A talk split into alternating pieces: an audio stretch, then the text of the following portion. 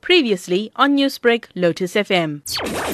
Pakistan said it arrested 44 militants in the first step of the crackdown. Two of them were on a list of suspects India wants for the Kashmir massacre. The crackdown was part of a national action plan, said Foreign Minister Shah Mahmood Qureshi. The international community has seen Pakistan's resolve to fight Uh, terrorism and reverse extremism. So the message is loud and clear. Pakistan is a peaceful country. Pakistan wants regional stability and development. Pakistan is focused on the Western Front where we want to see peace in Afghanistan and we want to facilitate the peace process further.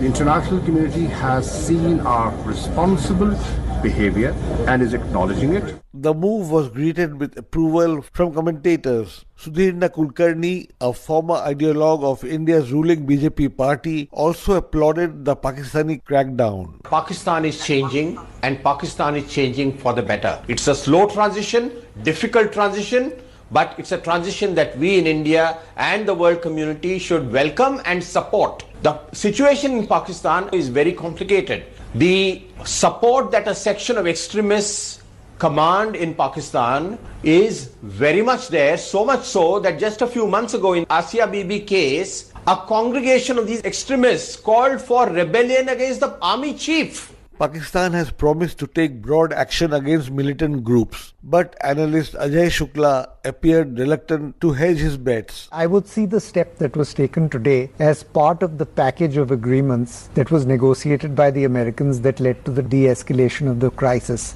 There would have been an agreed series of steps to be taken by both sides. I don't know if in the agreement it has also been committed by India that we will facilitate this move by Pakistan by not crowing and not breastbeating over it. But for now, I would say, as an Indian who has been burnt many times by many false dawns, I am watching and waiting to see how far this goes. Pakistan over the years banned several militant groups, but it has never made a concerted effort to stop their operations. Pakistan watchers say it was because of their public support and influence. For Newsbreak, this is Rana Sen reporting from New Delhi.